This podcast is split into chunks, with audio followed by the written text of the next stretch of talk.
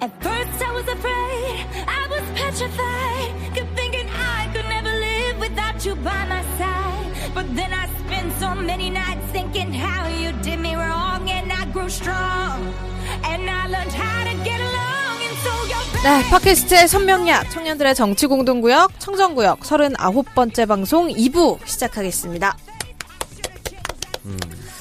네, 저희가 앞서 이 민주당의 첫 지역 경선 결과에 대해서 일부에서 잠깐 얘기를 나눠봤었는데, 어, 일단 최대 관심사가 문재인 후보의 득표율이 55%를 넘어설 것인지였는데 60%로 가뿐하게 넘어서는 모습을 보였습니다. 누가 최대 관심사가 55%라고 얘기하는가요? 음, 신문에서요. 어, 역시 해맑아. 어, 그래요. 이런 나쁜 신문들이 있나. 네, 어쨌든 음. 제 생각도 그런데요. 예. 네. 근데 뭐 이거는 뭐 예측 가능한 거였고요. 그래서 제가 늘 주장했던 게, 어, 그, 역선택은 없다고 제가 늘 말씀드렸습니다. 그러니까 역선택 하려고 그렇게 부지런히 떨어가지고 자기 개인정보 다 주면서 들어오기가 쉽지 않다니까. 근데 그게 결과가 지금 그대로 보여주는 거고, 마찬가지입니다. 지금 그 국민의당 경선 같은 경우에도 안철수 후보 압승했죠. 네, 네. 60%. 근데 그때도 우리 쪽에서 역선택한다는 얘기 많았어. 가서 만덕산 찍자고. 아, 만덕산 뭐, 박주선. 찍자 그랬잖아. 그럼 돼야? 안 된다니까. 아, 만덕산 어떻게 그러니까 숫자가 많아지. 그러니까 이번에도 국민의당 같은 경우에 흥행 성공했잖아요. 네. 자기들 예상한 것보다 두 배, 세 배 이상 왔거든. 어. 그러니까 이렇게 흥행에 성공하면 역선택은 불가능해요. 그걸 지금 민주당 경선에서 그대로 보여준 거다라고 볼 수 있겠죠. 그러네요. 네, 오차석 부위원장. 그렇죠. 네. 그렇다면 어, 호남 경선이 오늘 이제 끝이 났고 네. 남은 세계 권역 경선은 언제 치러지게 되나요? 어, 일단 권역별 ARS 투표 기간이 충청권이 3월 27일에서 28일이고요. 네. 영남권은 3월 29일에서 30일. 음. 그리고 수도권 및 강원 그리고 2차 선거인단은 3월 31일에서 4월 2일까지입니다. 순회 음. 투표일은 어, 충청도가 29일 오후 2시 대전 충무체육관에 있고요. 네. 영남은 31일 오후 2시 부산 실내체육관. 수도권 및 강원은 4월 3일 오후 2시에 고척 스카이돔입니다. 음. 예. 아, 저 4월 3일 날 끝이 나겠네요. 네. 자, 네. 일주일 남았는데 어쨌든 빨리 끝나고 어 이제는 그동안 싸웠던 상처냈던 음. 이게 다 합, 봉합해서 어 이제 1번 네. 대동 단결 해가지고 네. 그렇습니다. 어 대선 본선에서도 압도적 승리가 될 수 있게끔 여러분들 네. 자다 잊읍시다 문제는 그동안 싸웠던 것은 예? 다 있고 그렇습니다.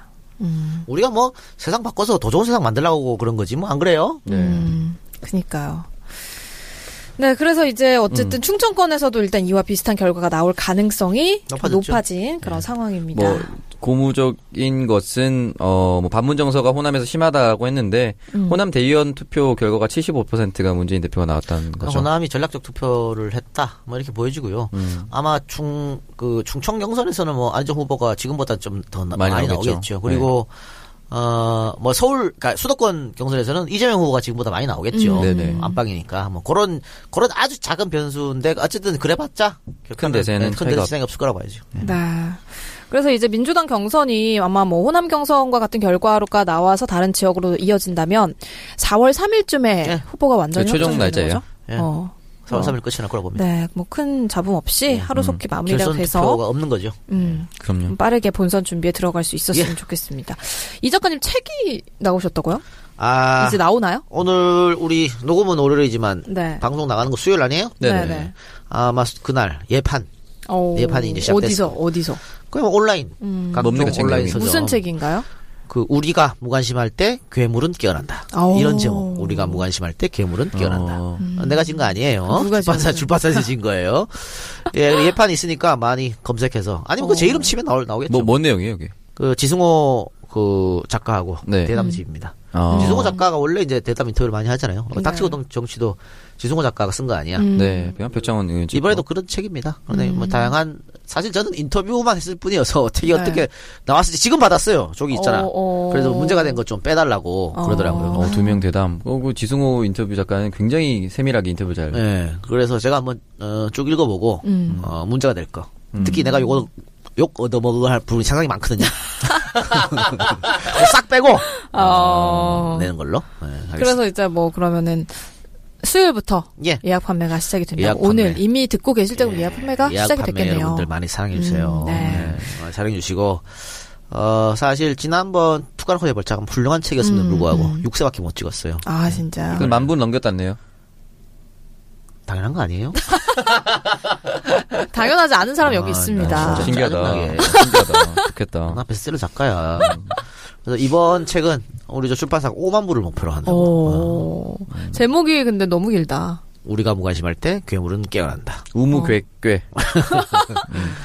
굉장히 줄이는 걸 좋아하시네요. 하여튼 그럼요. 예판 많이 사랑해 주시고 네. 또 아마 저 EJ 콘서트가 4월 15일에 있어요. 네. 아, 부산 백스코 4천석 무료. 네. 어, 그, 그때 올 때 책을 가지고 오시면 사인. 사인해드리고 약간 사인의 부흥의 약간 느낌이. 아, 참, 우리 지난주 금요일에 어머니 생신이라서 제가 내려갔다 왔는데, 어, 아버지가 네. 제가 서울로 올라가는 문 앞에서 이 이제 콘서트 같이 갈까라고 물어보시더라고요. 오. 아, 아버지 어떻게 아시고 그가 그거를 어떻게 알아셨는지 저도 깜짝 놀랐어요. 감사하네요. 네, 그래서 이 정도로 경상도가 바뀌고 있다는 걸 좀 말씀드리고 그러네요. 싶습니다. 예. 아, 그- 너무 충격적이었어요. 예약이 안 되거든요. 무료 공연이니까. 음. 그러니까 여러분 그냥 빨리 오세요. 선착순 네, 우리 아버지가 그 말씀도 하시더라고요. 가서 빨리 기다려야 되냐. 아, 선착순 줄 서서. 입장이니까. 네. 근데 4천석이니까 웬만하면 그렇죠. 다 보지 않을까 싶어요. 아, 예, 예. 우리 그때 박원순 시장이랑 콘서트 무료에서 서울에서 서울 음, 시청광장에서 네. 3,000분 오셨어요. 오. 근데 서울에서 아. 와. 3,000분이 왔으면 부산은 뭐 저는 충분히 그러네요. 음. 예, 자리는 좀 있지 않을까 싶은데. 아, 부산 좋겠다. 가고 네. 싶다. 음, 그때의 분위기가 어떻게 되느냐에 따라서. 근데 전 대선 분위기이기 때문에 많이 오실 것 같아요. 네, 네. 선관위에서도 오시겠죠? 성관이 당연히 성관이 당연히 오죠. 네, 선관위 당연히 오야 되고. 선관이 어. 내가 비기엇을 먹이려고. 아, 선관위와 국정원 직원들이 많이 오실 겁니다. 재밌겠다. 하여튼 뭐 아마 당일도 아마 그 부산 교보문고에서 음. 책을 책을 판다 그래요. 네. 음. 그 교보에서 굉장히 저한테 관심이 있습니다. 아, 그래요. 음. 뭐 사인해도 지금 강함을 사자 그러고 어.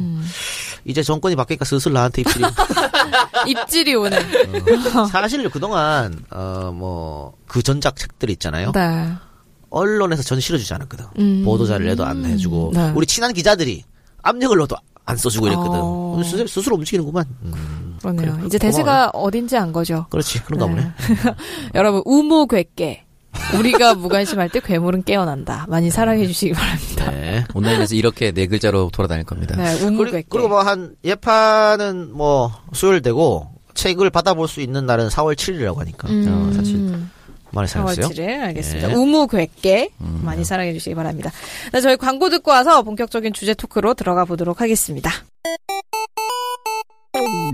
부드럽게 벗겨 네 온몸을 적셔 구석구석 스며 들어가 완벽한 허리곡선 늘 따라 밤마다 만나고 싶잖아 내맘내 밥 다 훔쳐버렸잖아 간장 새우에 맛있어 새우에 정말 지금 070-4090-2985 안양, 인덕원, 수제우리 포차 맛이 괜찮은 편이야 간장새우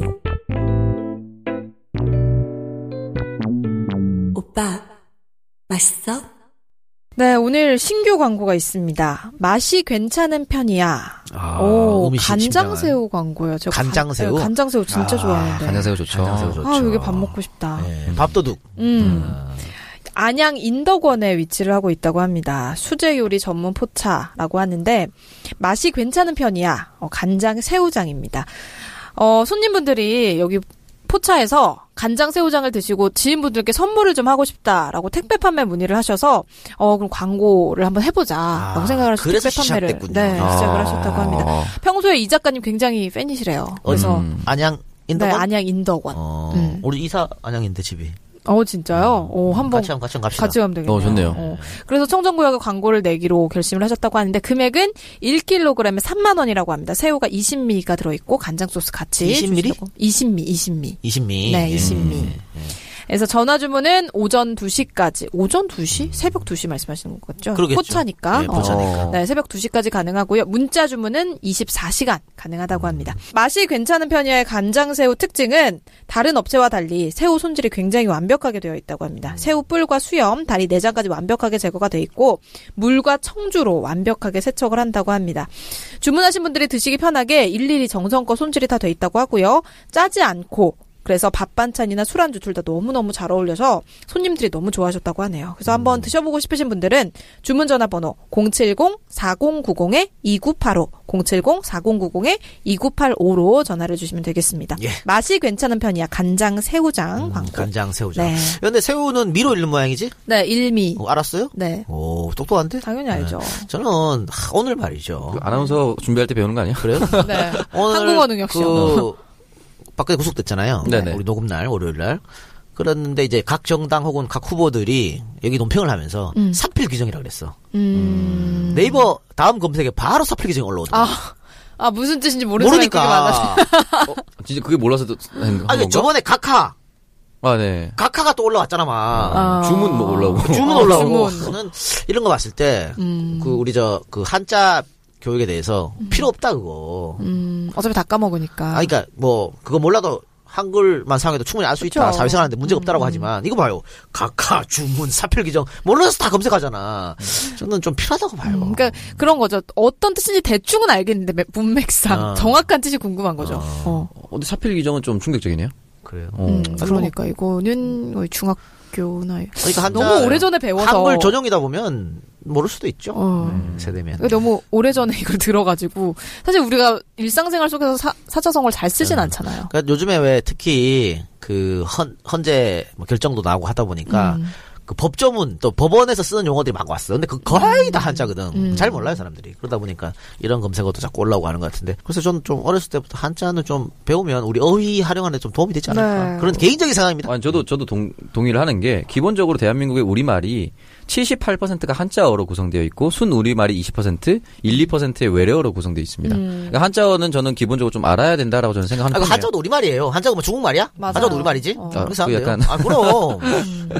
아, 예. 어쨌든 뭐, 그래서 좀, 완전히 뭐, 다른 나라 말이라 해서 배척하는 건 의미가 없지 않나라는 생각이 네. 들어요. 네. 저 우리한테 필요한 거고. 네.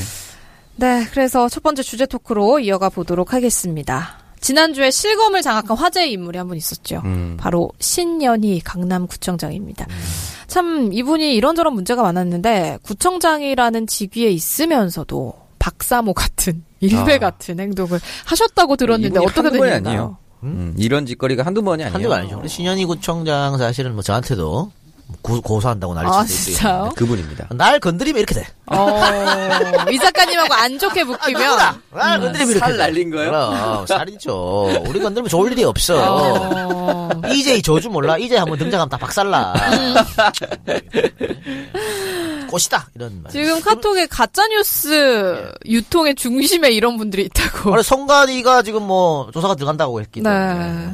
문제가 되면은 뭐 당연히 조사를 해야죠. 이거 공직자인데, 그것도 일단 문재인 네. 후보를 비방하는 가짜 뉴스를 유포를 했습니다. 음, 어. 그럼요. 이거 선거 기간에 하면 안 되는. 그러니까 여러 가지를 어겼어 이 장반. 음. 그 탄핵 이후에 바로 선관위에서 그 해석을 해놨어요. 그 선거운동 지침이나 이런 것들에 대해서. 근데 지금 이거 하지 말라는 짓 다 한 거예요, 보면은. 그러니까 이분 사실 이제 내년에 또 지방선거 있지 않습니까? 과연 음. 음. 또 될까? 아, 이분이 또 되면 정말 강남 지역 주민들의 그러니까.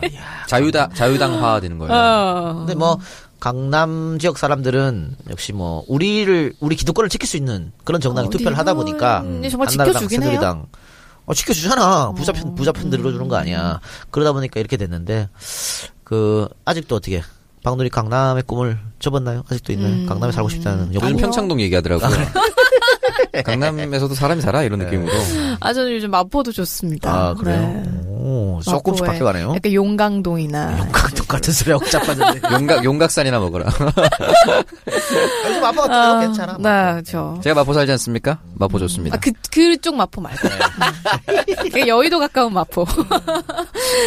네, 그래서 이 한강변이 신구청장이. 내다보이는 뭐. 음. 마포 그쵸, 한강변 강 앞에 있는 배산임수. 마포자이 이- 어때 마포자이 그니까 마포자에 말하는 거예요. 마포 이편한 세상. 네. 아, 그래요? 예. 네, 신현희 구청장이 지난달 2일에 음, 어떤 채팅방에 황교안 권한대행이 대통령에 출마하면 당선 가능성이 높다라는 사주풀이를 채팅방에 올리자 네, 어떤 분이 참 대단한 점. 나라를 챙겨줘서 감사하고 존경한다라고 음. 뭐 답글을 또 나- 남겼다고 합니다. 여기에 신구청장도 고맙다 뭐 이렇게 대, 답을 했다고 하는데 어, 그리고 150여 명 있는 카카오톡 단체방에 또 이 구청장님께서 문재인을 지지하면 대한민국이 망한다. 음. 문재인은 공산주의자다. 노무현, 노무현 아. 전 대통령을 말하는 거겠죠. 네. 노무현은 좌빨들이 자자손손이 이 돈으로 다른 정, 아, 다, 이 돈으로 잘 먹고 잘 살게 하자는 생각에 재물을 지키려고 자살했다라는. 아니, 진짜 이런 망발을 음, 노무현 문죄인의 엄청난 비자금 이런 제목의 동영상까지 한편 유포를 했다고 합니다. 정말 무슨 이게 이렇게 일베스러운 행동이 아, 근데 이 사람 문제점이 이런 걸 올려서 선거법 위반 혐의로 고발당했었거든. 음. 그런데 세월호는 문재인 책임이라는 것을 또 카톡방에 올렸어.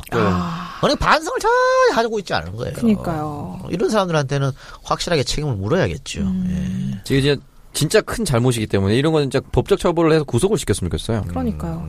근데 이 신구청장이 이런 비방 메시지, 일베스러운 메시지를 올리니까 거기에 음. 그 채팅방에 있던 사람들이 신년이님 감사합니다. 애국지사입니다. 역시 강남보수의 아이콘이십니다. 나 그런 것들끼리 모여서 하는 어, 거야. 이런 칭송하는 글들 계속 올라왔다고 합니다. 야, 근데 이게 단체 카톡방에 520명이 처 모여 앉았다는 거 아니야.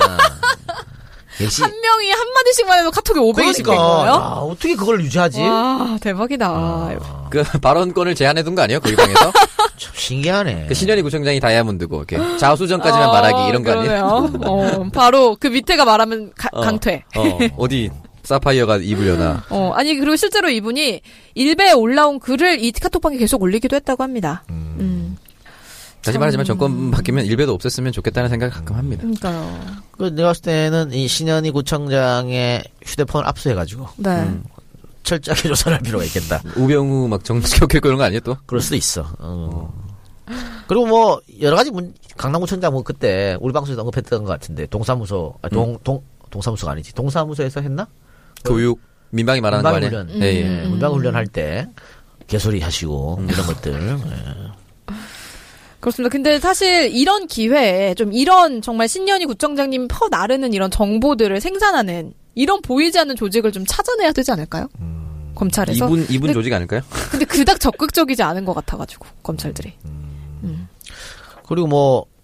이 신현희 강남구청장은 박원순 시장하고도 여러 번 음. 어, 대립각 세고 했었죠. 네, 제발 다음 선거에서 진짜 그렇습니다. 법의 심판을 받아가지고 아니 그리고 이분이 박근혜 전 대통령한테 진돗개를 선물한 부부에게도 음. 강남구 차원에서 조직적으로 좀 특혜를 줬다고 합니다. 아 근데 어. 강남구청장 자리가 사실은 뭐 일개 구청장이라고 할 수 없어요. 네, 그렇죠. 엄청난 네. 그 돈을 음. 주물럭거리기 때문에 그런데 강남구 사람들 진짜 자존심 상하겠다. 아, 이게 그러니까 뭐야? 이렇게 좀 어떻게 보면 함량 미달에 예. 네, 아 참. 방대바람 삐 해야겠네. 네. 그렇게밖에 어. 표현이 안 돼서. 덜만 삐처리하죠. 어. 뭔 얘기하는지 모르는데 네. 한 글자는 여러 가지 상상이 되니까 그래서 이 박 전 대통령에게 진돗개를 선물한 부부가 운영하는 공연장과 또 그 어. 부부의 딸이 만든 창작 발레 공연에 대해서 조직적으로 지원을 했다고 합니다. 미치겠습니다. 진짜. 참 청와대에서도 그렇고 강남구청에서도 그렇고 행태가 약간 비슷하네요. 근데 참 불법은 부지런하다고. 엄청, 엄청 부지런하네. 이 아, 사람. 불법은 부지런하다고. 대단하십니다. 박수를 보내드리고 싶군요. 어, 아 참. 근데 사실 그 많은 분들이 나보고 이제 정치에 욕심 없냐 그런 질문 많이 음, 하잖아. 음. 내가 이제 여러 가지 이야기를 하면서 관심 없다고 얘기하죠. 네. 일단은 어, 검증해서 안 된다. 아, 걸릴 것이 있다. 어, 많다. 있다가 아니야. 많다. 많아요. 어, 두 번째는 나는 부지런하지 않다. 음. 정치인 정말 부지런해야 돼. 그건 네. 맞습니다. 새벽까지 새벽 새벽부터 일어나가지고 계속 뛰어다니고 또 밤에 술 먹고 아 정말 힘들어요. 그래서 좋은 일에 부지런하든 불법에 부지런하든 뭐든 부지런해. 나는 부지런하지 않다. 네, 악마는 디테일이 강하거든요. 그러니까. 대단하십니다. 박수를 그러네요. 보내드립니다. 강남 구민들은 참 이런 거 보면 진짜 부끄러우실 것 그럴 같은데. 것 같아요. 네. 예, 투표를 좀 잘해야 될 것 어, 같습니다. 네. 부끄럽거나 아니면 사실 대다수 그냥 그럴 수도 보수당이라서 있지. 이렇게 생각을 어. 하실 수도 있나? 뭐 아니 그냥 보수당 찍어놓고 평소에 신경 안 쓸 수도 있어요. 이 카톡이 500명이잖아요. 강남구 그러네요. 주, 민 얼마나 많은데. 근데 뭐 음. 이번 선거는 사실은 사실은 이게 정상적으로 음. 어, 최순실의 국정농단이 드러나지 않고 음. 올 12월에 정상적으로 선거가 치러졌으면 글쎄요 또 졌을 수- 가능성도 높아. 결국은 엄청나 이런 심리전 했겠죠. 51대 49 싸움이고. 음. 네. 근데 이런 국정농단이 터지면서 민주당이 압도적으로 지금 그 지지를 받고 있고 민주당 후보 3명을 합치면 60% 넘고이잖아요 네네. 그렇죠. 아주 좋은 찬스야. 보수를 무너뜨릴 수 있는. 네. 음. 그 이걸 이걸 쭉 기세를 유지해가지고 내년 지방선거에서도 그러면 강남에서도 우리 구청장이 나올 수도 있는 거예요. 그러네요. 그런 아, 기대해봅니다. 걸 위해서 더 이상 분열하면 안 돼. 지금부터라도. 어, 단합하는. 그럼요. 음. 네, 그렇습니다. 얘들 봐요. 이따운 식으로 뭉치잖아. 520명이. 어, 근데 520명 있는 카톡방 진짜 처음 본다. 어, 여기 인재도 있고 뭐 여러 명 있어. 약간 스파르타 같은 분들이네요. 어, 구성원이 어, 궁금해지네. 마지막 자유장 아. 자유장들 그런 것들. 네, 제발 여러분 우리 투표 잘합시다. 예. 네, 다음 주제로 이어가도록 하겠습니다. 어, 요거는 이거는 그 좀- 어, 오창석이. 오, 예, 좀 관련이 있을 것 같아요. 저와 관련이 어, 없는 것 숙박에 같아요. 예. 사용 자주 하실 것 같은데 여기 어때라는 거. 여기 어때 회원이에요 아니에요? 아니요, 저는 아닙니다. 다른 어, 곳이야? 다른 거 뭐. 저는 이제 여행대학 하면서 야놀자 회원입니다. 야놀자. 아, 그렇죠. 야놀자. 호텔라우. 맹이 어딘가 해오는 줄 알았습니다. 호텔라우 아고다 이런데. 이 여기 어때가 신동엽 씨가 지금 광고를 하고 있거든요. 네. 근데 이게 해킹을 당하면서 아. 4천여 명의 회원 정보가 유출이 되는 사건이 발생을 했는데 굉장한 피해를 보고 있다고 이게 합니다. 왜 피해냐면요. 다른 것도 아니고 음. 숙박업체잖아. 어, 숙박업소에 등록된 회원들이잖아. 네네. 그러니까 개인정보에 더더욱 민감할 음. 그러니까 수밖에 없어요. 민감하죠. 내가 어디에 숙박했는가. 오, 오, 오. 그럼 당연히 민감하지. 이거. 그러니까 문자가 발송이 됐는데 여기 어때 이용자들에게 몇 월 며칠 어디서 즐거우셨나요? 이런 아. 내용으로 어, 너의 숙박 기록을 우리가 모두 알고 어, 있다 이거 이런 노래 같은 뉘앙스의. 문자네요, 이거 진짜. 네, 그럼- 이거를 보냈다고 합니다. 특히 여성분들 같은 경우는 저 머리가 쭈삣쭈삣 서는 그렇죠. 그럴 수 오. 있죠. 그러네요. 박누리 같은 경우 나중에 미래의 시어, 시부모님한테 이런 문자를 보냈다고 생각해봐. 음. 그럴 수 있잖아. 악용하면. 아, 어, 큰일 나죠. 저는 이런 거 제 이름으로 이용하지 않습니다. 알았으니까 예. 알았어요. 예. 차명이 있다고 하더라고요. 네, 그래서 처음 알았어요. 숙박 앱을 차명으로 이용하는 사람. 근데 뭐 누리는 사실은 그 이런 앱 이용하지 않고 5성급, 6성급 그냥 가니까. 음, 그래서 앱 따윈 신- 필요 없다. 신원 보장해주는 어, 것으로. 그냥 간다. 네. 이러는 거니까. 아, 근데 정말 이 회원 정보가 이렇게 유출이 됐다고 하면은 진짜 어이가 없을 것 같은 게 그렇죠. 이게 근데 그 해- 회원 정보가 음. 심각한 게 이메일, 네. 연락처, 아, 예약자 이름 사실 그거 숙소 음. 정보. 정말 여러 가지 다 알아낼 수 있죠. 다 알을 수 있죠. 이것만 해도 네. 이메일하고 전화번호하고 이름만 있어도. 어. 근데 이게 다 번졌으니까 사실 이메일 전화번호만 알아도요. 뭐 요즘 SNS 활발하게 많이들 하시니까 사진하고 다 알 수 있어. 누군지 바로 알죠. 바로 알아요. 네. 이거 심각한 거예요. 그러니까 이게. 근데 여기어때 데이터베이스를 공격한 IP의 90% 이상이 중국이었다고 합니다. 아, 나 어. 진짜 역시 중국 그래서 항사도 뭐 보내더니만 이거 사드 배치에 반발하는 해커의 보복일 수도 있고. 아, 사드 배치 반발로 숙박을 터는 건 좀 너무한 거 아니야? 너무 이상하지 않아? 야, 그런데 300만 명이 넘는 네. 사람이 어. 회원이라네요. 네, 네. 여, 여기는. 야, 그러면 이게 업체도 피해가 가잖아.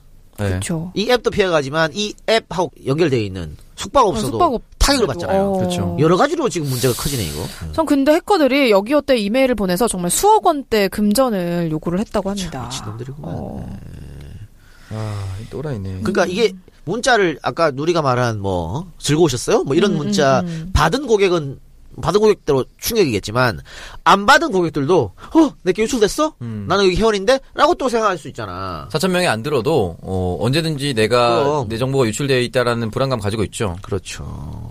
참. 이거 빨리 그 여기 어때 측에서 유출된 사람과 유출되지 않은 사람을 분류하고 유출된 사람에 대해서 피해 보상을 해줘야 됩니다. 네. 예전에 그래서- 음, 인터파크가 정보 유출됐을 때 홈페이지 들어가면 자기가 유출됐는지 안 유출됐는지 확인할 수 있다고 하더라고요. 음. 제가 쳐보니까 제 거 유출됐더라고요. 제 것도요. 예. 근근데 그 그걸 끝이야. 뭐, 어, 유출됐습니다. 약 올리는 거야? 어. 당신 유출됐습니다 하고 끝이 그냥. 이런 정신 나간 진짜. 근데 아. 여기 어때서는 뭐 그 사람의 정보를 다 지워주겠습니다라든지 음. 그런 것들이 있어야 됩니다. 근데 지금 여기어때에서 같은 경우에는 해커들이 실제로 예약을 진행하지 않은 고객들의 정보도 모두 빼간 것으로 지금 추정이 되고 있다고 합니다. 아, 그래서 그냥 가입만 한 사람들. 어 4천 개보다 더 늘어날 수도 있다고 피해 아. 음. 명수 그 수가. 큰일입니다. 어.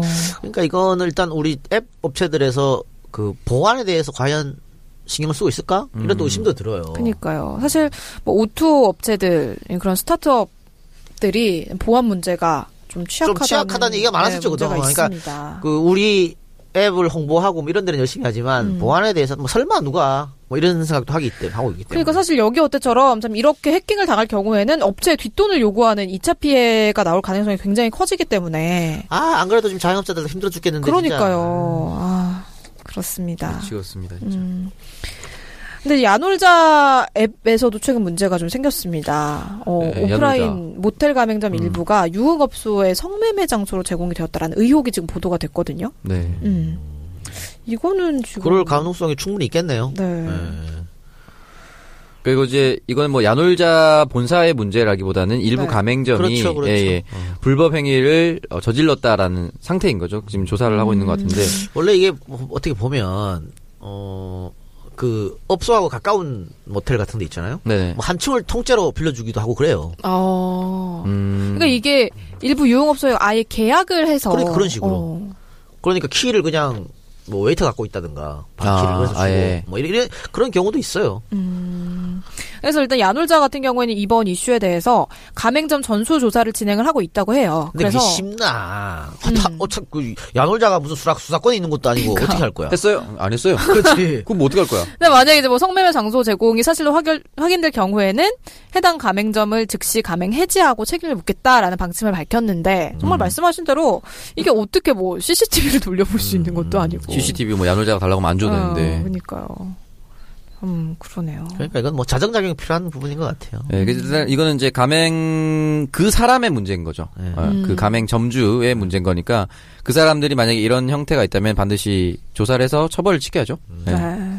그럼요. 또 법, 법이 또 존재하잖아. 네네. 성매매 그렇죠. 특별법 있잖아요. 네네. 법대로 처벌하면 되죠. 근데 사실 이런 숙박 어플들이 어떻게 보면 모텔이나 러브호텔 막 이런 이미지, 음. 어 약간 음지의 장소로 여겨졌던 그런 이미지들을 어떻게 좀 많이 양지로 끌어내는 아, 네, 그런 것도 음. 그런 긍정적인 효과도 있었거든요. 아니, 그니까, 웃기잖아, 사실은, 어?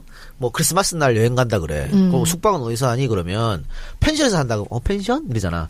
모텔에서, 어, 모텔? 이런단 말이야. 그렇잖아. 야, 똑같이 자는 건데, 펜션에서 남녀가 자는 거는, 어, 어. 괜찮은 거고, 아. 모텔에서, 모텔에서 이상한 거. 러브호텔 막 이런. 부티크. 그런데 이제 그게 이제, 누리말처럼 이게, 오히려, 이렇게, 뭐, 뭐, 어때? 뭐, 음, 음. 내안 올자, 이렇게 해서, 그 양지로 끌어온 거에는 잘한 것 같아요. 그렇습니다. 그리고 우리는 너무 또 성적인 걸 터부시하잖아. 어, 음. 그리고 옛날처럼 모텔이 무슨 뭐 진짜 뭐 그 목적으로만 가는 곳이 아니에요 요즘엔 그렇죠. 학생 대학생들 공부도 하러 많이 가요 음. 시- 여름에 시원하고 겨울에 따뜻하고 저는 예전에 친구들하고 모였는데 너무 피곤한데 진짜 갈 데가 없는 거야. 친구 네명이서 그래가지고, 야, 우리 모텔, 모텔에 좀 막 그런 거 있잖아. 좀 좋은 방들. 예. 당구, 뭐 이렇게 포켓볼 그러니까 칠 수 있고. 파티할 막 수 이런- 어, 있는, 예. 그런 데를 빌려서 딱 갔어요. 영화도 보고. 근데 내가 거기서 치킨하고 피자를 시켰거든요. 예. 왜 이렇게 웃고 있지? 아, 네. 치킨하고 피자를 시켰는데 여자 둘이서 딱 나가니까는 그 배달 오시면 훔친 아, 놀라더라고요. 놀라서 예. 그래서 그 안에 네명이서 있었거든요. 그래가지고 음. 아. 남자 둘이 나간 것보단 그래도 낫네 배달원이 더 당황했을 수도 있죠. 예. 어.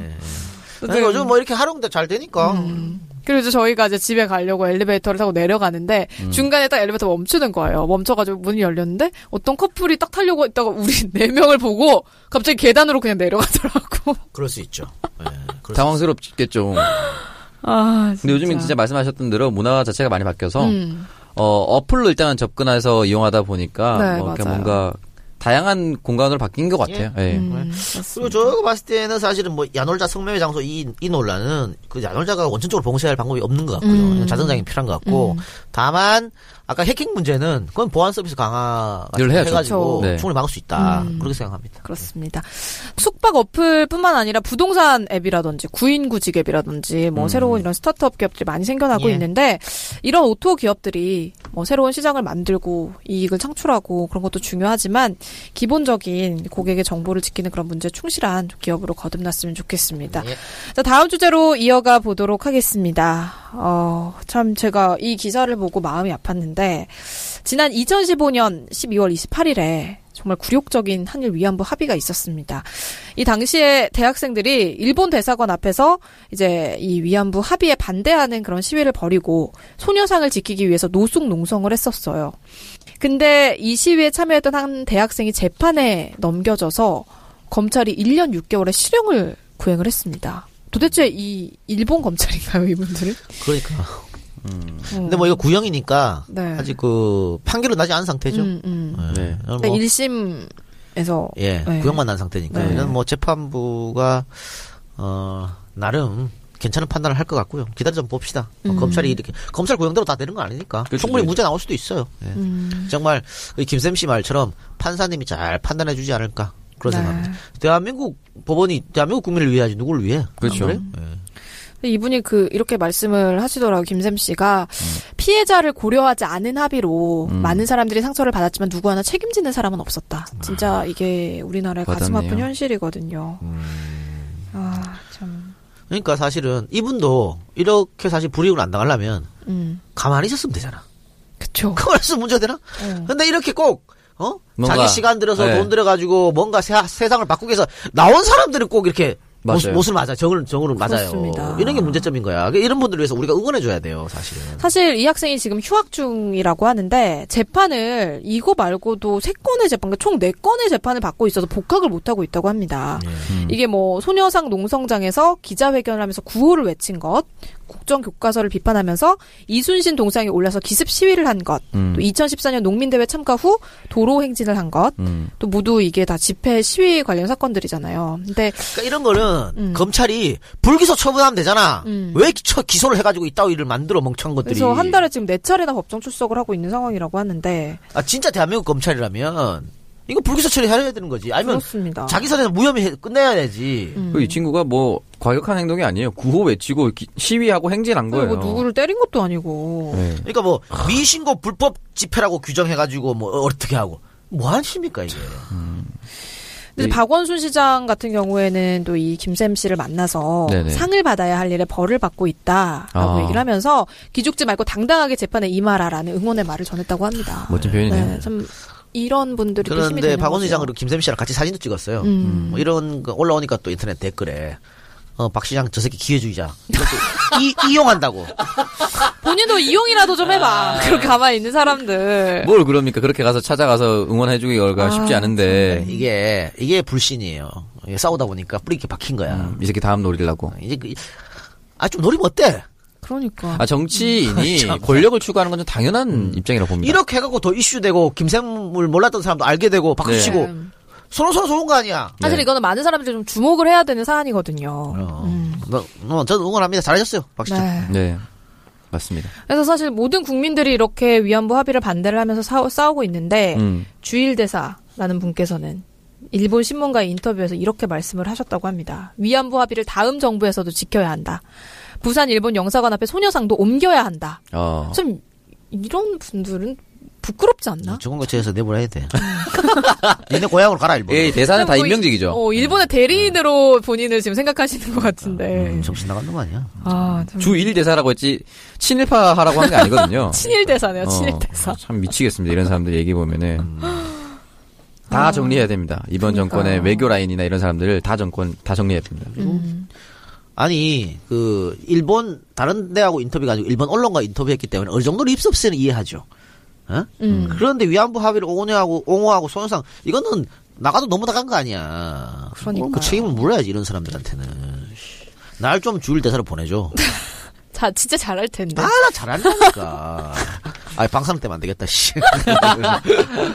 후쿠시마로 이렇게 발령을 좀 내서 아, 진짜 어쨌든 대체 왜 이런 정말 옳은 일을 하는 음. 사람들이 벌을 받아야 되는지는 모르겠는데 참 일제 뭐 식민지하에서 독립 운동을 하던 그런 우리 국민들을 잡아가던 순사들이 생각이 납니다. 아, 그렇네요. 네. 그러니까 늘 말합니다. 우리, 우리는 욕할 사람이 이렇게 많아. 많잖아요. 욕할 때 엄한데 욕합시다. 힘 빼지 네, 엄한데 힘 맙시다. 빼지 말고. 그리고 이제 실명도 밝혀지잖아. 이준규라고 주일 대사 이름. 네, 국민들의 세금으로 월급 받고 계시면서 지금 어, 아 신현희, 이준규, 홍준표, 김진태 욕할 사람 엄청 엄청 엄청, 엄청 많아. 네. 너무 많네요. 지금 입이 아플 지경입니다. 요런 사람들 월급을 어, 사회복지사보다 낮게 주고 이렇게 해야 돼요. 아, 빙고. 네, 성과급을 이런 분한테 적용해야 어, 돼요. 월급을 안 줘도 되지 않을까. 야 그런 거 괜찮다. 갑자기 생각난 건데 네. 진짜 뭐 최고위직 공무원들 있잖아요. 네. 1급 이상 뭐 음. 혹은 이 2급 이상들 이런 분들은 그 월급을 안 받고 명예직으로 아, 괜찮지 않아? 그럼 나쁘지 않네요. 아 이번에 그 저기 고위 공무원들 재산 신고하는 거 보니까 뭐 기본이 뭐 10억이더만 뭐그 그 1급 올라갔을 때 한 2, 3년, 3, 4년 나 월급 안 받고 일하겠다. 음, 괜찮지 않았나? 그니까요. 아, 안 되겠네요. 또 뭐 빨갱이야. 그래서 난리 났네. 네. 사회주의냐 이렇게. 아, 근데 공무원은 갑자기 생각나는 건데 어, 전 직군별로 어느 정도 임금 피크제를 시행했던 겁니다. 아, 좋아요. 올라갈수록 일은 많이 안 하고 관리하고 도장 찍는 것만 하는데 일은 사실 다 밑에 사람들이 하거든요. 저는 역발상으로 하급 공무원들에게 월급을 많이 주는 방식을 좀 채택할 필요가 있지 않나라는 생각이 들어. 일방적인 연공 서열은 하는 업무에 비해서 효율이 별로 없는데도 불구하고 그대로 월급을 준다는 것 자체가 좀 잘못됐다고 봅니다. 네. 아니 뭐 요즘에 판사 문제가 많잖아요. 네. 그 우리는 대법원장한테 일- 어, 평판 평범한 판사들이 길 수밖에 없다. 진급 달려가지고. 음. 근데 보니까 외국 같은 경우니까 미국 특히 미국 같은 경우 보니까 판사들 월급이 그렇게 차이 안 나더라고. 음. 서로 서로. 어 대법원 판사나 뭐 지방 법원 판사나 혹은 연공 소요일 오래됐거나 낮게 됐거나. 낮거나 그렇게 차이 안 나더라고. 어. 음. 그런 게 우리도 그런 뭐- 건데 진급 안 하고 그냥 가지 뭐 이렇게 가, 갈 수도 있는 거네요. 명예를 크게 생각하지 않는다면. 그러니까 우리, 우리도 그런 걸 한번 생각해 볼 필요. 그러니까 거기는 완전히 사법 독립을 하니까 판사가 그 전혀. 검사장 직선제기도 네. 하고. 근데 하여튼 여러 가지 것들을 뭐 해외 좋은 사례가 있으면 우리가 벤치마킹 필요하겠죠. 네. 네, 어쨌든 그렇습니다. 김샘 씨 문제 저는 어, 대한민국 1심 법원에서 음. 잘 판단하리라고 믿습니다. 네. 무죄 기다립니다. 네, 저희 계속해서 다음 주제 토크로 또 이어가 보도록 하겠습니다. 참 가슴 아픈 일이 계속해서 일어나고 있는 것 같은데 7살과 12살 난 두 딸을 방치를 하고 2만 원 단돈 2만 원을 그냥 주고 내연녀의 집으로 가버린 아버지가 있다고 합니다. 아, 진짜 진짜 이런 사람들 쓰레기 새끼네요. 아니 이게 일- 이런 보니까 이런 거더라고. 그 아내하고 이혼을 해서 딸 둘을 자기가 키우는 거예요. 음. 딸이 이제 7살, 12살인데 자기 내연 그러니까 울산에 사는 사람이야, 이 사람이. 근데 자기 내연녀는 경기도 어디 있어. 그러니까 경 내연녀가 보고 싶었던 모양이지. 음. 그리고 딸들이 걸적거렸겠지. 네. 그러니까는 아빠 갔다 올게 하고 2만 원 주고 그냥 간 거야. 연락도 안 되고 끌어졌어. 네. 12살, 7살 그럼 2만 원 가지고 어떻게 사냐? 네. 그니까요. 그러니까 얘들이 이제 그래도 큰 언니가 밥도 해 먹고 이랬던 거야. 근데 음. 2만 원 쓰- 있는 거 다 떨어지니까 쌀도 못 사고 막 굶, 네. 굶고 애 장염 걸리고 어, 학교에는 그래서 맨날 지각하고 어. 완전 방치죠. 네. 어? 그렇죠. 그런데 한 달 뒤에 이제 어떻게 엄마하고 연- 연락이 돼가지고 엄마가 이제 데려가 간 건데 음. 어한 2년 지- 그리고 나서 2년이 지났는데 아직까지 뭐 그 양육비 다 한 번도 보낸 적이 없대요. 아, 진짜요? 그래서 지금 판사가 개 개빡 돌았어. 이런 새끼가 아, 어떻게 그 뭐 지금 연수생이- 실형이 선고가 됐어요. 실형이 일 년! 어. 어. 근데 1년이 뭐 커 하지만 대한민국 현행 법원- 법원에서 아이 방치육이 1년이 굉장히 큰 겁니다, 이거는. 거의 최대로 때린 거라고 그 아. 보는 거예요. 음. 어. 그러니까 미국 같은 경우에는 만 13세 이하를 방치하는 것 자체를 굉장히 높은 죄로 보고 있는데 우리는 네. 아직 법이 그렇게 안 돼 있어요. 음. 그렇기 때문에 어 판사가 좀 빡빡해가지고 실형 어. 1년 때린 거 굉장히 많이. 근데 이게 아, 아동 학대. 아, 학대죠. 그 자기는 진짜 자기 자식들 버리고 사랑하는 여자하고 살겠다고 보니 광고 한 2만 원 주고. 그 애들이 살게끔 해주고 가든가 그러니까. 그런 것도 없이 2만 원 주고 간다는 거는 네. 어, 그리고 큰 딸이 장염에 걸려가지고 아빠한테 연락을 했는데 전화도 받지 음. 전화 않았다고 받았다. 합니다. 우리가 걸리서 그렇다고 생각한 아. 거야. 내 인생에 장애물이 된다 이렇게. 음. 어? 그럼 낯을 말지. 씨. 그래서 이제 엄마가 뒤늦게 단둘이 그러니까. 지내고 있다는 걸 알아가지고 음. 이제 데려다가 함께 생활을 하게 됐는데 그러면서 좀이 그러니까 이 딸들이 한 달 동안 자기들끼리 밥도 제대로 지어먹지 못하고 지낸 어? 거예요. 아. 그래서 이게 난한 달 음, 동안인데 좀 이해가 안 가는 게 이웃에 왜 관심이 없었을까. 음. 아, 만약에 이런 일이 왜냐면 외국사를 자꾸 들어서 죄송합니다만 음. 미국에서 일어났다고 생각해봐요. 이거 바로 신고야 이거는. 그렇죠. 그래서 경찰 그 애들 때리려고 해도 신고하는데 음. 어, 애들 둘이 살고 있는 거 어? 그런데 아, 몰랐겠지. 그러니까 주의가. 이 애들이 말을 하지 않고 지역 주민을 사실 만나지 못했다면은 어, 몰랐을 수도 있어요. 음. 그러니까. 그러면자 그러면 이웃은 몰랐다 치자. 학교는 뭐 했나?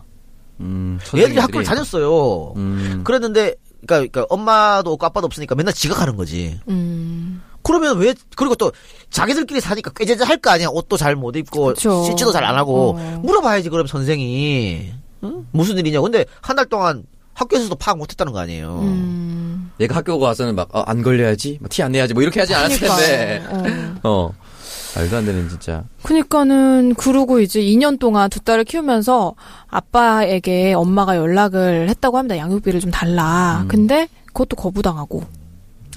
이, 이 갑자기 저는 이- 그 일본 영화 중에 아무도 모른다라는 영화가 있어요. 음. 그 있죠, 있죠. 좋은 영화입니다. 여러분 많이 보세요. 어, 그 최근에 제가 그 봤었는데. 실화를 그, 바탕으로 해야 돼. 예, 맞아요. 요 어. 내용이 살짝 비슷해요. 네. 그 애들 많은 집에 엄마가 용돈 몇 푼 주고 떠났다가 엄청 오랫동안 안 돌아오는 그런 과정인 네. 건데. 그래서 애들끼리 크는 거지. 예, 애들끼리 가는. 그것도 이 비슷할 걸 그 좋아하는 남자 만나서 엄마가 네, 맞아요, 아, 맞아요, 맞아요. 진짜요? 그러니까 이 내용이 갑자기 떠올랐어요. 어, 그 애들이 꾀죄죄 해주고 하는데 월세 받으러 왔다가 그냥 엄마 안 계시니까 안 계신다고 그냥 가요. 음. 그런 내용이 굉장히 어쨌든 평범하지만 전체적으로 봤을 때 굉장히 잔인한 내용이거든요. 그쵸. 그러니까 사회 공동체 의식이 굉장히 많이 무너지고 있는 게 아닌가. 그리고 누군가에게 도움을 요청하는 곳이 어, 우리 주변에 생각보다 많이 없다라는 걸 보여주는 영화였어요. 그래서 음. 이 내용이랑 거의 비슷한 것 같아서 갑자기 떠올랐는데 어쨌든 어 이렇게 아이들이라도 어릴 때 내가 어려우면 좀 도움을 요청할 곳들을 우리가 만들어 놔야 되지 않나? 아니면 경찰이란 그런 그 공공의 영역을 조금 더 개방을 해서 이런 사람들이 어려움을 얘기할 수 있는 공간으로도 마- 마련해야 되지 않나라는 생각이 갑자기 들었습니다. 음. 왜냐면 경찰만 알았더라도 신원조회하면 부모님은 바로 찾을 수가 있잖아요. 그쵸. 음. 하다못해 어머니라도 어, 그런 것들이 좀 법제화됐으면 나는 좋겠다라는 이해가 생각이 안 돼. 들어요. 아까 학교도 얘기했지만 이거 애가 계속 지각했다 그랬거든. 네. 그러면 학교에서 전화 안 하나? 부모한테? 요즘 뭐 창석이가 왜 이렇게 지각을 많이 해요? 이렇게 안 하나? 그러니까 왜안 할까요? 그것만 했어도 알았을 거 아니야. 아빠랑 연락 안 받고 그럼 여- 연락 안 받는 엄마한테 하고. 야, 나 이해가 안 되네. 그 저 같은 경우는 말썽을 많이 피워서 보통 학부 우리 아버지 어머니 학교 많이 왔거든요. 떠들어도 잡혀 잡아가는데 늦고 이러면 당연히 그러니까. 학부모 호출 한 번씩 하는데 혹시 이런 생각하면 좀 그렇지만은 어 이렇게 학교에서도 그 부잣집 아이들은 좀 신경 써주고 그런 어. 그런 건 아니겠지? 아니 근데 사실 그런 그런 의심이 들 수도 어, 이- 있죠. 이, 친구가 그랬을지 뭐 안 그랬을지 모르지만 좀 학교에 잘 찾아오고 음. 부모님이 좀 잘하고 부모님 이렇게 뭐 가정환경 조사서 같은 거 봤을 때 뭐 아버지가 전문직에 있다든지 이러면은 아. 좀 선생님들이 더 이렇게 하는 게 있다고 하더라고요. 현직에 있는 친구들 얘기 들어보면은 요즘도 그거 하나 가정 방문 어, 가정 방문은 안 해요. 요즘 안 하나? 그 이제 두 사람 때는 했었어요 가정 방문. 아니요, 없었어요, 저 없었어요. 네. 없었는데. 참. 우리 때 한창 그 촌지 논란이 있어가지고 어, 근데 가정 방문하면 방문은 끝나죠. 대체 왜 하는 거예요? 그러니까 뭐 어떻게 알아보는 거겠지 뭐 어. 어... 떻게 아. 보고 조사하고. 근데 굉장히 부모 입장에서 부끄러울 수도 있었을 것 같아. 뭐 단칸방에 살고 막 어, 이러면 네, 맞아요. 맞아요. 선생님 찾아오는데 그렇잖아. 음. 야 옛날에 근데 그걸 참 근데 그 그런 게 드라마 소재가 많이 됐었죠. 뭐 선생님 오시면은 선생님 뭐 누추해서 뭐 들을 게 많이 없습니다 하고 막 그 내오는 음식만으로도 어. 어, 집에 그 그걸 판단하고 그러니까 가정 방문은 좀 잔인한 잔인할 수 있어서 바뀔 수가 있는 음. 데그 예전에 진짜 대한민국 인권 없는 사회였어. 그러네. 그것도 그렇고 무슨 뭐야 TV 있는 사람 손 음. 아. 냉장고 있는 사람 손 그 짓을 왜 했냐고 진짜 씨, 짜증나게. 아나 씨. 아 진짜 네, 팔 아파 비판 죽는 줄 알았어. 뭐- 거짓말로 쏘는 거 아니야? 거짓말로? 아, 알겠습니다. 어쨌든 조금 그, 때는 네. 음. 특히 아, 우리 때 전축이라 그랬는데 진짜 전축 있는 사람 잘 없었어요. 어. 어디요? 아, 롯데파이오니아. 아이씨. 이 그게 전축이 제 중학교 때까지만 해도 그 어떤 가정의 그런 어떤 상징 중에 하나였어요. 어, 부의 상징이었죠. 네, 전축, 전축이랑, 이거 요즘 전축이랑 표현도 안 쓰고 그런 것도 안 쓰지만, CD 플레이도 없어진 MP3 때문에. 근데 그런 게 없어졌는데 예전엔 좀 음. 그랬습니다. 맞아요. 예. 녹음되는, 녹, 녹음되는지 안 되는지, 이렇게. 아 그렇습니다. 안타- 안타깝고, 그 선생님 그거 하니까 갑자기 생각나는데, 최근에 드라마 제가 도깨비 하도 보라고 해서 다운받았었는데, 거기에 선생님이 그 실제로 학생의 경제적 수준에 따라서 차별하는 내용이 나오요? 제 생각엔 아마 지금도 그런 게 많지 않나라는 생각이 옛날보다는 없었겠죠. 옛날에는 그 교사들도 그런 걸 잘 모르고 음. 그랬기 때문에 아 진짜 뭐뭐 돈없고 안 됐다고 뺨 때리고 뭐 교, 뭐 교무실 앞에 육성회비 이런 거. 어, 교무실 앞에 불러서 손들게 하고 뭐 그랬었잖아. 네, 맞아요. 그러네요. 네. 아, 어쨌든 저 요즘에도 이런 일이 일어난다는 게 참 어이가 없습니다. 음. 앞으로는. 그러니까 만약에 이거 엄마하고 연락이 안 됐으면 얘들 조금만 더 있었으면 진짜 다 아사했을 수도 있어요. 그럴 수도 가능성도 아, 있죠. 아무도 모르는데 어떻게 알아? 아빠는 전화 안 받고. 아, 이제 미- 가만히 있어. 아마 얘기 하면 얘기하면 할수록 열받네 이 새끼 이거. 네. 그러니까. 이런 시- 이런 쓰레기 새끼. 어제 갑자기 영화 아무도 모른다 여러분 꼭 보십시오. 굉장히 슬픈 영화인데 배경은 굉장히 밝은 걸로 비춰서 더 슬퍼요. 아니 이거 제가 늘그 얘기하는 거 있잖아요. 그 자식한테 너무 올인하지 마라. 자기 자신 사랑해라. 음. 이런 이런 건 아닙니다, 음. 여러분. 네, 과하 과한 거예요. 네. 아니 아버지로서 야, 저 최소한의 도리와 책임은 다 하고 나서 자기를 사랑해야지. 음. 그게 예. 2만 원이라니. 그럼. 하루 하루 2만 원도 사실 자- 적을 수 그러니까. 있어요. 이거는요, 진짜 어떻게, 어떻게 보면, 어, 살인과 마찬가지인 거야. 네, 맞아요. 내가 2만원 주고 애들을 두고 떠나면 애들 잘못된 걸 당연히 생각할 수 있잖아. 음. 네. 미필적 고의에 의한 살인. 음. 그지 않아? 네 맞아요. 짜증나네, 진짜. 네, 이렇게 얘기 나눠봤고요. 저희 광고 듣고 와서 방돌의 누리과정으로 이어가도록 하겠습니다.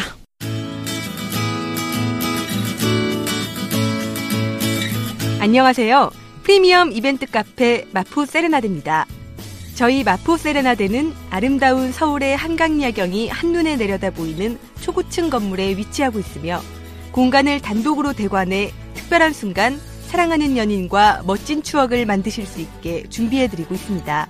두 분만의 공간에서 평생의 약속을 전하고 다짐하는 가장 의미 있는 프로포즈를 준비해보세요.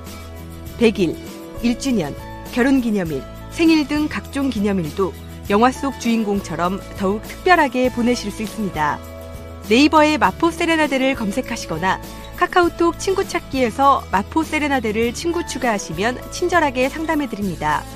예약하실 때 팟캐스트 청취자라고 말씀해 주시면 특별 할인과 서비스 제공해 드리겠습니다. 지친 일상 속에 하루쯤은 잊지 못할 소중한 추억 만들기. 이 멋진 감동을 마포 세레나데가 준비해 드리겠습니다. 감사합니다. 안녕하십니까. 대구에서 10년째 촛불을 들고 있는 배승이라고 합니다. 저는 드문 LED 조명전기라는 가게를 운영하고 있습니다. 25년 동안 전기 쪽에서만 일했고 자부심 또한 있습니다. 삼성 LG 칩을 사용한 전등만 보유 중이며 중국산 LED는 취급하지 않습니다. 전기에 관련된 모든 공사를 하고 있고 전기재료 도소매도 함께 하고 있습니다. 아빠는 담배도 많이 피고 술도 많이 마셔요. 이거는 전기 공사랑 아무 상관이 없습니다. 010-5833-6883 또는 053-961-9618로 연락 주십시오. 위치는 대구 동부정장 사거리에서 MBC 방송국 쪽으로 50m 올라오시면 있습니다. 청정구역 방송 듣고 오시는 분들은 시공비를 받지 않고 시공해 드리겠습니다. 많이 연락 주십시오. 끝이 아니라 다시 시작입니다. 모두 힘냅시다.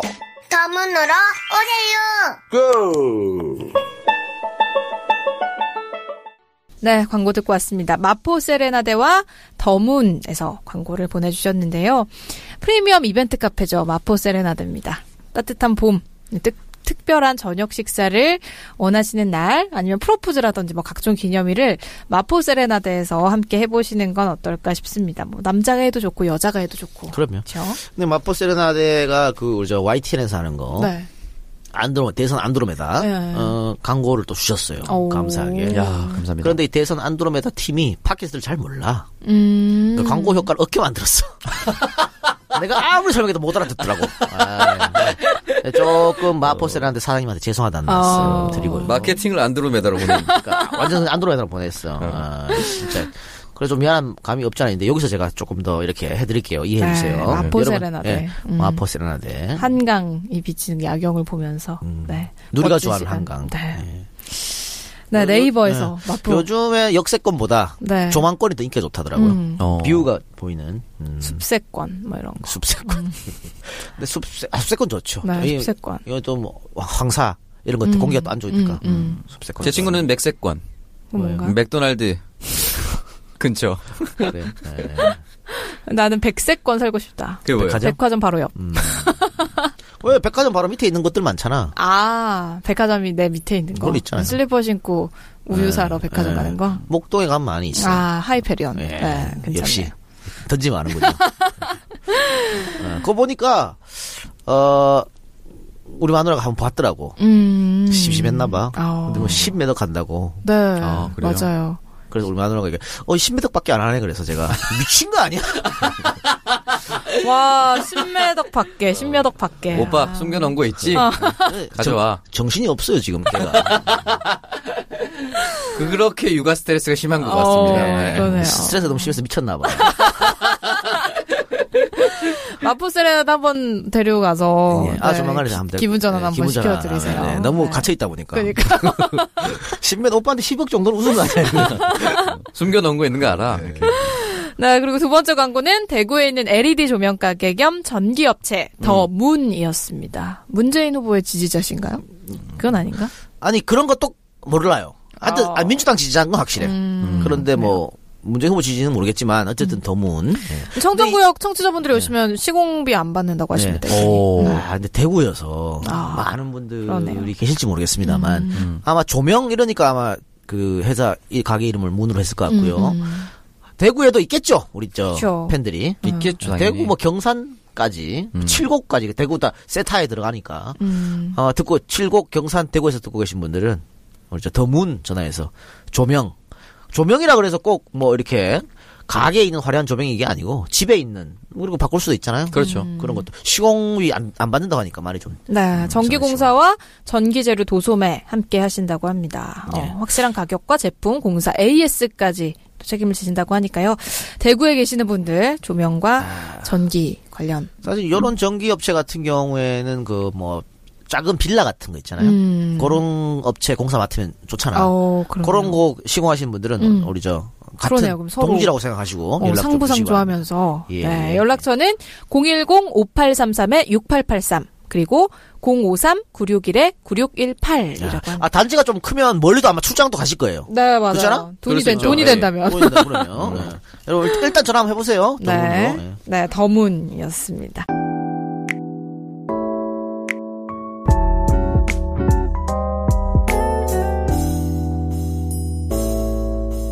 박누리의 누리과정입니다. 자, 2부의 메인 코너, 박누리의 누리과정 시간입니다. 음. 자, 이번 주 주제는 뭡니까? 혹시 시발비용이라고 들어보셨어요? 평소 저는- 하던 발음을 해주세요. 처음 들어봤습니다. 평소 하던 발음을 해주세요. 네, 이렇게. 네, 시발 비용. 음. 네.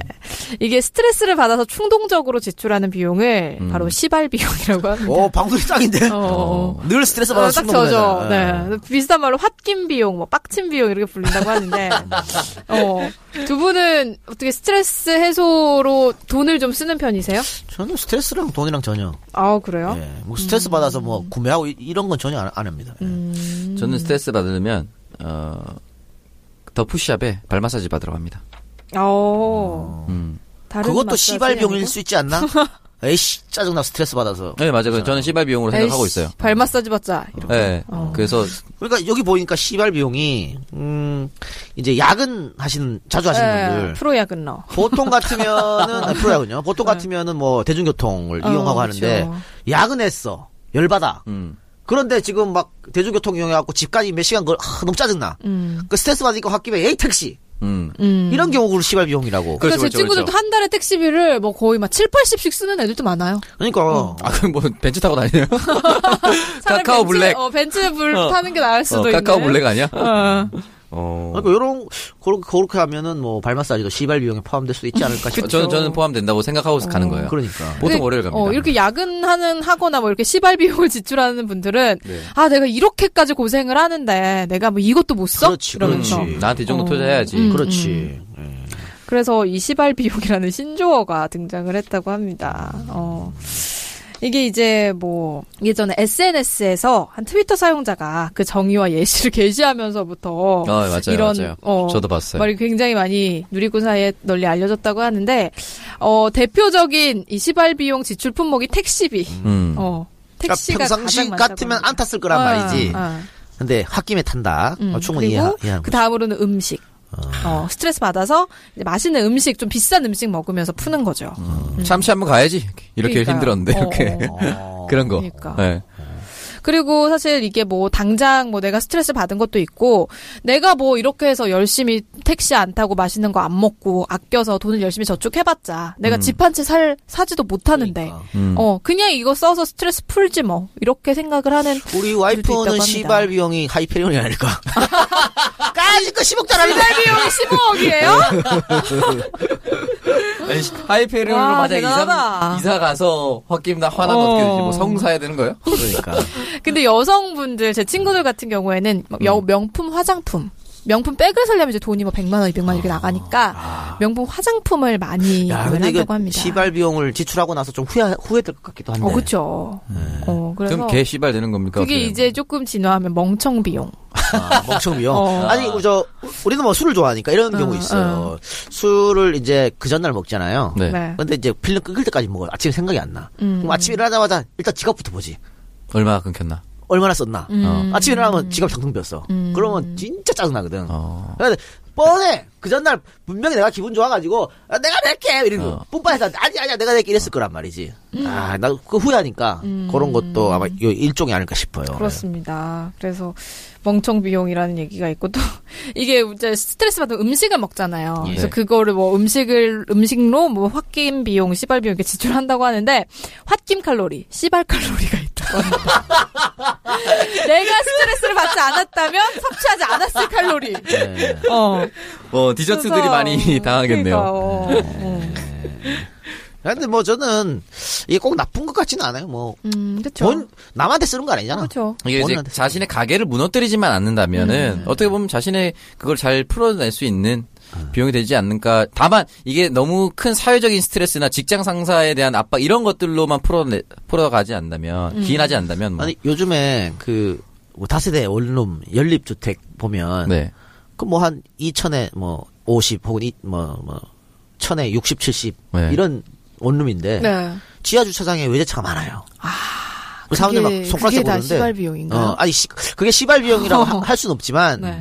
어, 젊은 청년들이 아니 우리가 어차피 10년 20년 아껴서 돈 모아봐야 어, 집 집 못 사. 못 사는데. 그럴 바에는 음. 내가 이 작은 집에 살면서도 음. 내 기분 좋게 내가 원하는 차 타고 음. 이러겠다. 그러네요. 이런 게 많이 늘었다고 하더라고. 음. 그러니까 예전에 우리 부모들은 꿈이 있었잖아. 뭐 10년, 20년, 10년 저축하면 음, 서울에 맞아요, 집 맞지, 맞아요. 맞지. 맞아요. 근데 지금 안 되니까 오히려 젊은 청년들이 나 그거 나쁘지 않다고 봐요. 자기 음. 만족인데 뭐, 뭐 이런 식으로. 어, 그러고 보니까 사실은 자동차는 그 돈을 모아서 어느 정도 가능 범위 들- 안에 들어와 있거든요. 네, 그렇죠. 그러면-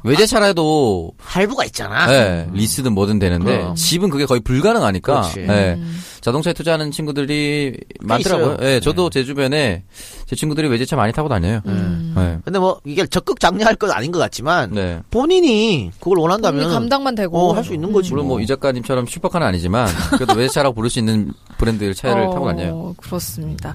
그리고 그것도 있어요. 쓸쓸 비용.